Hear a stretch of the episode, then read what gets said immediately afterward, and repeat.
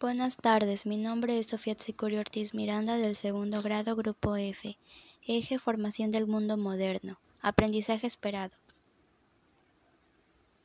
Reconocerás las instituciones y prácticas de tipo colonial que organizaron la economía del virreinato, encomiendo, repartimiento, tributo, mercedes de tierra, reales de minas. El rey de Nueva España y sus representantes en Nueva España recompensaron a los conquistadores, entregándoles encomiendas, mercedes de tierras, de minas, repartimientos y tributos. Después de la conquista no había oro ni plata en grandes cantidades para recompensar a los soldados y capitanes que habían acompañado a Cortés, pero sí existía una población muy numerosa de indígenas. La encomienda fue una institución de la corona por medio de sus representantes de Nueva España, el rey encomendaba a los habitantes de algún pueblo indígena a un conquistador o colono.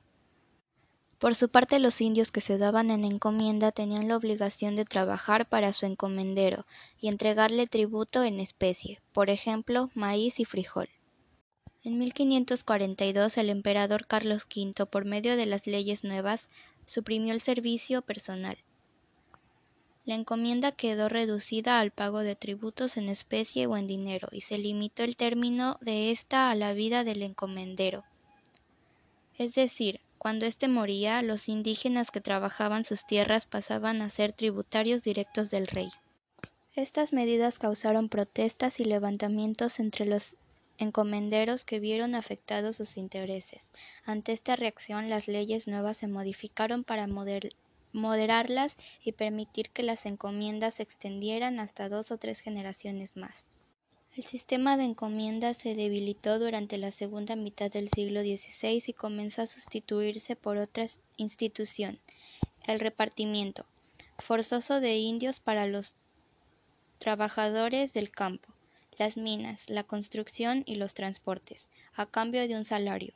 En este proceso se introdujo el uso de la moneda como forma de pago para el intercambio comercial y salarial.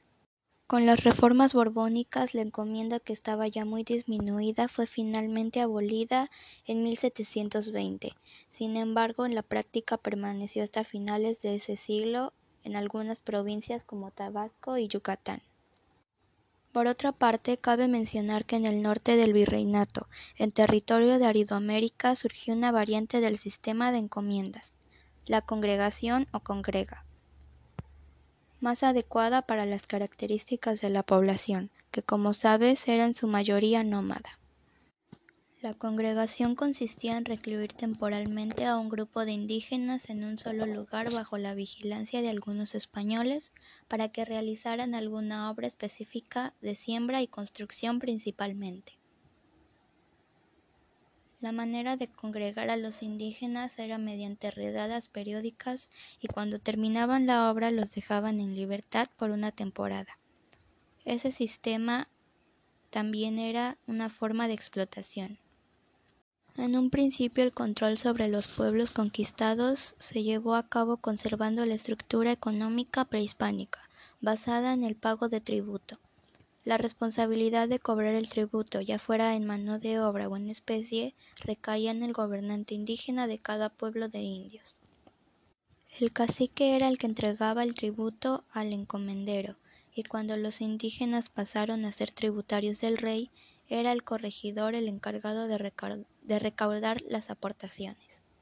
Desde 1536 se creó un sistema de tasación que consistía en establecer la cantidad de tributos que debían pagar los indígenas de acuerdo con el número de habitantes en cada pueblo. Al principio las tasaciones se cobraban en el trabajo y en especie, pero después se recaudaban en dinero. Los encargados del cobro eran generalmente corregidores. Las mercedes reales eran el recurso legal con el que la corona otorgaba derechos sobre la tierra a particulares para trabajarlos. Las mercedes se entregaban con diversos fines agrícolas, ganaderos, mineros, para trabajar canteras o sobre corrientes de agua para establecer molinos. Los que se beneficiaban con las mercedes generalmente eran los españoles, pero hubo algunas que se entregaron a los pueblos de indios para que las trabajaran de manera comunal o a su cacique en forma individual. También en las ciudades los cabildos o ayuntamientos otorgaron mercedes de solares o terrenos para que se edificaran viviendas.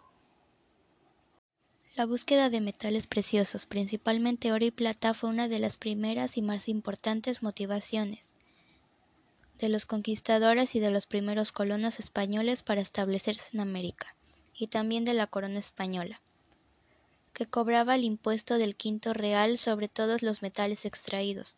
Por cada cinco porciones de metal la corona se quedaba con uno. En los primeros años después de la conquista los españoles explotaron mediante el trabajo indígena los placeres de Nueva España hasta agotarlos.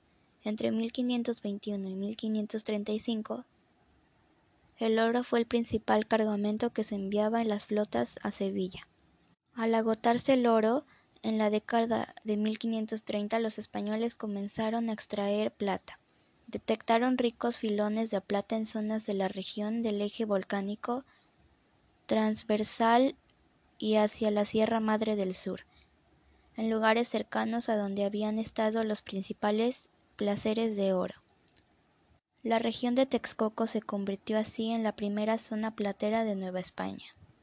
Sin embargo, poco a poco la búsqueda de vetas de plata se extendió hacia otras regiones. En las décadas de 1540 y 1550 se abrieron las primeras minas en los territorios del norte. Guanajuato, que se convertiría en uno de los sitios mineros más productivos de Nueva España, comenzó a poblarse en 1550, igual que Pachuca.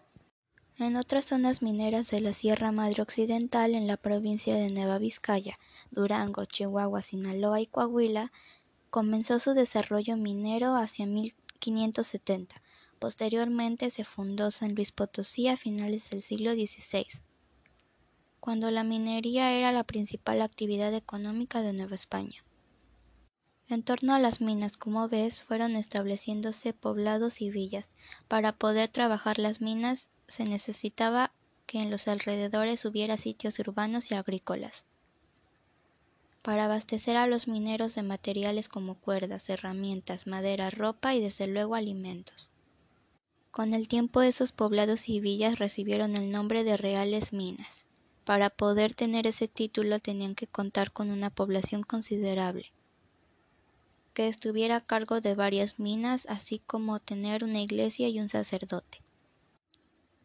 Las reales minas se regían por una disputación de minería, cuyos principales objetivos eran la defensa de los intereses de los mineros y la población de ordenanzas para regular las actividades mineras.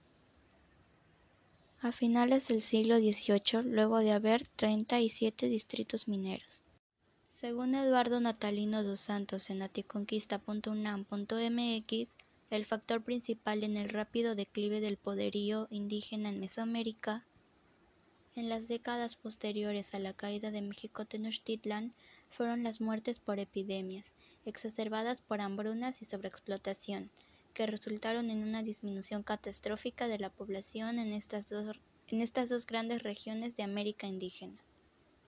Conclusión. ¿Por qué crees que muchos trabajadores son explotados en el país? Porque al no haber muchos empleos en nuestro país y al no tener estudios algunos de los trabajadores, con el fin de tener un trabajo y poder subsistir, permiten que les paguen sueldos bajos y no les den buenos tratos. Si fueras presidente de México, ¿Qué reforma propondrías para mejorar la Ley Federal del Trabajo? Yo creo que la Ley Federal del Trabajo es buena. Sin embargo, lo mejor sería que no se permitiera que una empresa contrate a alguien sin contrato alguno, y de igual manera que se aseguren de que la empresa respete los derechos del trabajador.